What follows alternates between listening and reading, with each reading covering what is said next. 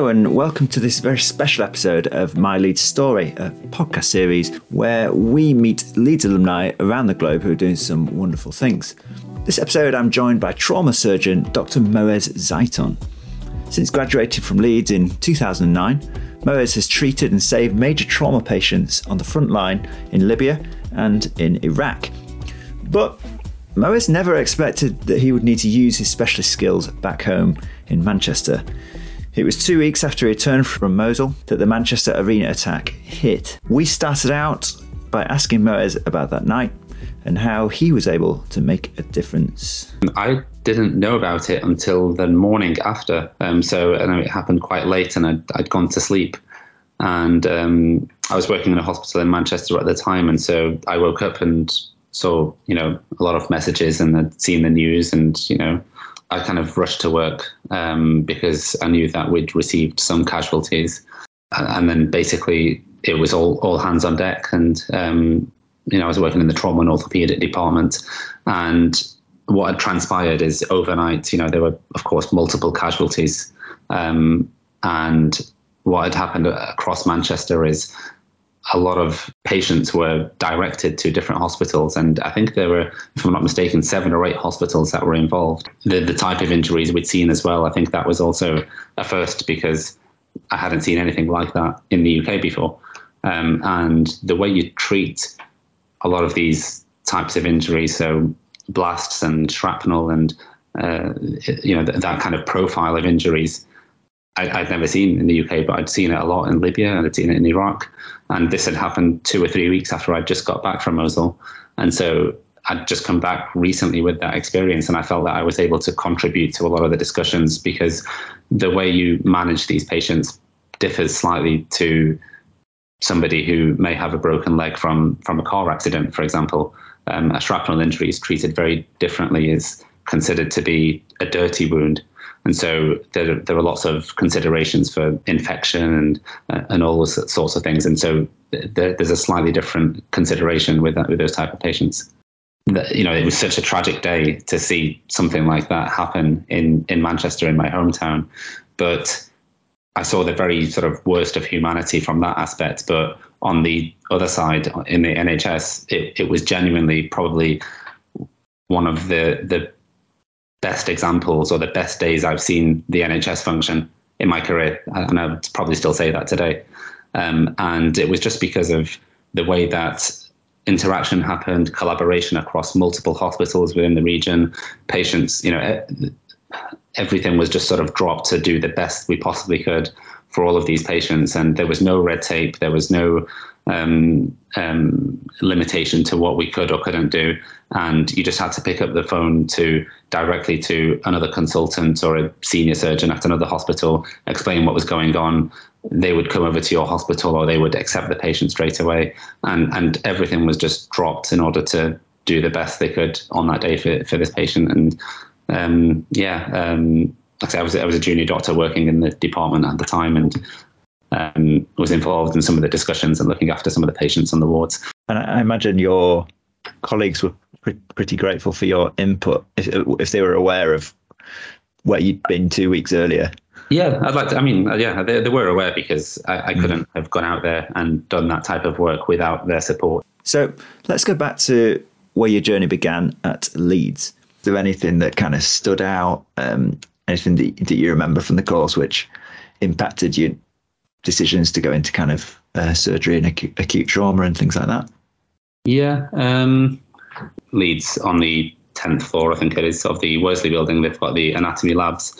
Yeah. And um, they had a great faculty there. Um, we did lots of um, dissection um, and, um, yeah, being able to see sort of specimens firsthand and be able to take part of that. That was sort of my first introduction to surgery. The first time I held a scalpel um, yeah. during these sessions. And with my sort of interest in human biology from GCSE and A level and, and taking that to the next step when, when seeing these specimens and doing anatomy sessions. Um, I think that was a, a really big attraction and, and it was by far my sort of strongest subject when I was at medical school. Um, I always excelled, particularly in that subject, and, and it was the only subject I won awards in um, because I, I loved it and um, I, I enjoyed it. So, when you graduated, you did your foundation years in uh, Lancashire. Yes, two years foundation training, and then my second year um, was when we sort of decide where to go next in terms of specialty training and career sort of pathway. So I'd applied to surgical training at that point. I got in um, to it was it's a competitive process, and I'd sort of been accepted on the program. And sort of halfway through that second year, um, the issues uh, around the Arab Spring came came to light. So there were sort of popular uprisings in first of all Tunisia, then Egypt, Syria, Yemen, and Libya. Um, and my parents are originally from from Libya, and a lot of my extended family are from there. And so indirectly, I you know sort of became involved in helping with sort of charitable initiatives, sending medical aid. Um, there were a lot of expat Libyan doctors around the UK, and um, a lot of us, you know, we didn't even know each other, a lot of us beforehand. And then through what was happening in Libya, a lot of us sort of started arranging meetings and helping each other out and collaborating on, um, yeah, just sort of sending um, aid and, and helping on the ground. And then some doctors started going out there and actually physically helping on the ground with, um, you know, helping in, injured civilians and sort of battle medicine and that kind of thing.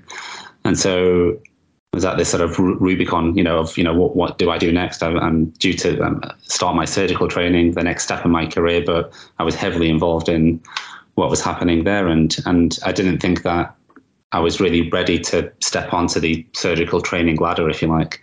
So I, I spoke to my program and I said, look, this is what I've been involved in in the last few months, and I'm really passionate about the cause, and I feel like I want to be there and uh, I want to be helping on the ground and is there a way that um, you could support me with this? And they were really understanding. Um, it only took one email, and the um, the health education um, surgical program here in the northwest. Um, they said, yeah. And and so you get there. You're you've had your two years junior doctor training. Yeah. How prepared were you for like what you then were doing once you're out there? Yeah, so I think um, as a doctor, it's really important really important to know what your limitations are. And you know, I'd, I'd, only had two years of junior doctor training. I was capable of doing certain things. I was capable of managing trauma patients, first aid, um, and um, you know, stabilizing patients and and very minor procedures. So the profile of the patients and the type of casualties we receive is is definitely very different. Um, and working in war zones, these in, in several different places that, that, that, I've worked, you you you may work out there for a period, and the the pattern from from my limited experience out there is you will always get, you know. It, these kind of like uh, bullet injuries or shrapnel injuries or explosions and things like that, but they tend to come in waves.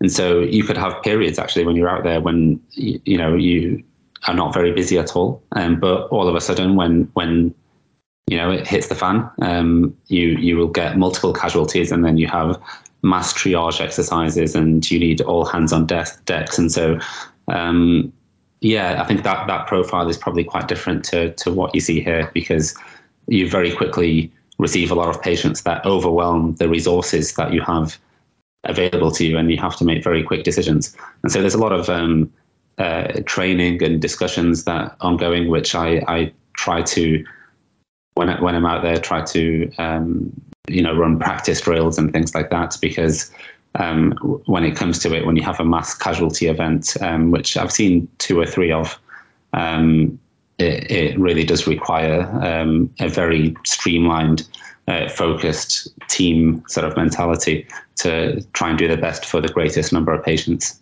nothing can prepare you for that. Um, the, that's the fact of life and the fact of working in those environments. You're, you're not going to be fully prepared, and you're going to come across situations where you don't have everything that you need, but you can put the patient at the center of all of that and do the best that you can within those limitations.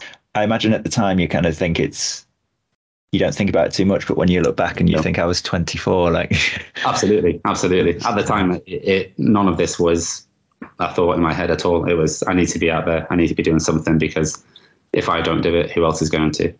the things that you see in those kind of mass events um, that you mentioned. How do you how do you deal with it like mentally for yourself? In the heat of the moment, you know, you you have uh, drills. You should have policies and specific job roles that are allocated for uh, specific people on the team, and so. Um, uh, every, it's important that everybody knows their roles and responsibilities within those scenarios. And so, when you have a mass triage uh, event, like say you, you, do the greatest good for the greatest number of people, um, I think it's really important to have debriefs afterwards, to check in on colleagues, to uh, you know when when things have settled down, to to go over things, what could have been done better, what could have been different done differently, you know whether we like it or not. Um, it does affect us as individuals as well. Um, you can hold a, a, brave face and you can, you know, deal with these situations. And often that's what you do. You don't really let it affect you personally. At the end of the day, as a doctor or as a surgeon, there's a patient at the end of the line. But um, whether you like it or not, I think if you were to do that type of work continuously, then yeah, you, should be speaking to people about your feelings, about your thoughts, and um, I think that's something that not everyone is um, happy to admit, or or not everyone sort of uh, does that. But uh, I think it's very important. So, a few years after returning to the UK, you went out again. Is there an element of like adrenaline and and the excitement of going out there? So, 2017, um, I worked in Mosul um, with the World Health Organization um, I went out there for a month um, to to help out with um, you know being a trauma surgeon there. There definitely is an element um, of uh, adrenaline of you know wanting to to to to be there to to help people, as cliche as that sounds. Um, but I don't want that to be misinterpreted as being sort of an adrenaline junkie and wanting to, you know, be in, in, in, a war zone. Nobody wants to be in a war zone. It's it's a quite a terrifying experience, frankly, at times. Um, so, you know, I think just the, the, the work that I'd done previously in Libya, it just opened me up to seeing the set of problems that a, a population that's not the UK population, seeing their daily struggles and the problems and the profile of uh, trauma that they're exposed to and that they experience is very different to, to what's experienced here. And that's nobody's fault. That, that's just a fact of life. And um, I think every time I go out and do that kind of work, I think it probably makes me a bit more grateful, a bit more grounded as a person. You were obviously a lot better prepared for the trip to Mosul than you were first yeah. time round. Yeah, um, a bit more experience maybe as well. Yeah, yeah. yeah. Was it um, was it a very different experience because of that? Yeah, yeah. I think I'd done when I went out there. It's probably my fourth year of surgical training, um, and so yeah, I'd been doing some independent operating, and uh, I was sort of um, manifesto, if you like, or our target was not to always give the definitive treatment to patients. We were there to preserve life and preserve limb. We were there to sort of stabilize patients who had just been injured and then to transfer them once they've been stabilized to a more definitive center who could provide the, their ultimate care. And so it was what we'd call sort of damage control or stabilization. Um, and so, yeah, I felt that I was quite well prepared for that. And currently, are you are you training people? Um, you're training other doctors on on the courses you've been on. Are you on the David Nott yeah. courses? So the David Nott Foundation um, is, you know, as the name suggests, it's it's run by um, David Nott and and his experiences, and it's it's run by him and Ellie, his wife, and um, their mission is to train the greatest number of of surgeons to be able to provide life and limb saving surgery in resource poor environments. And so um, I've been working with them since 2017, since I went on the course and then came back from Mosul. I've you know been grateful to be invited back as faculty, and so we uh, run the training courses about twice a year um, in the UK, and we have surgeons from the UK as well as surgeons who come from different countries who um, have worked with David uh, before, and uh, more recently, the, the David Nott course or the, the STAY course, which is the surgical training in austere environment, um, they have been going out to countries to develop to, to deliver the training. Sorry, on the ground um, locally, um, because logistically, I think bringing train train bringing surgeons to the UK to be trained um, logistically was uh, challenging sometimes, and so building that capacity on the ground and developing trainers in in those respective countries, um, I think was quite a, an attractive thing to do. So I've been out twice um, this year. Um, in I think it was March, uh, we went to the south of Turkey um, to train Syrian surgeons. So we were on the Turkish-Syrian border in the south of Turkey. Um, and we ran a one-week course there. And then I've also been out um, in July to um, to the West Bank in Palestine. Yeah, it's a, it's a great program, and uh, it's a phenomenal organisation with lots of great people, and um, it's allowed me to continue doing what I do here, but also to be able to help to upskill um, other surgeons um, in different countries to develop other trainers and maintain my interest in this field as well. So, in terms of your future plans, are you thinking you you want to keep up the training and going out there and, and training surgeons, or are you going to go out and do um, another stint in the field kind of thing in the future? Well, I'd like, I'd like to do both if time allows. Um, like I say, I think um, it's important to have a balance in life, and um, like say, I probably think about things a bit more carefully now than maybe I did when I was 24 or 25. Um, so my ultimate goal is to well, I'm, I'm, just coming. Well, I've completed my surgical training. I'm currently doing a, a fellowship at the moment um, in hip and knee surgery, and um, my ultimate goal is to be a consultant in the NHS. Being able to go out there and to be able to do those, things um, really depends on the collaboration or the um, relationship you have with your own department, um, and it's hev- heavily reliant, I think, on colleagues as well. David talks about this a lot, and the work he's done for the last 30 years.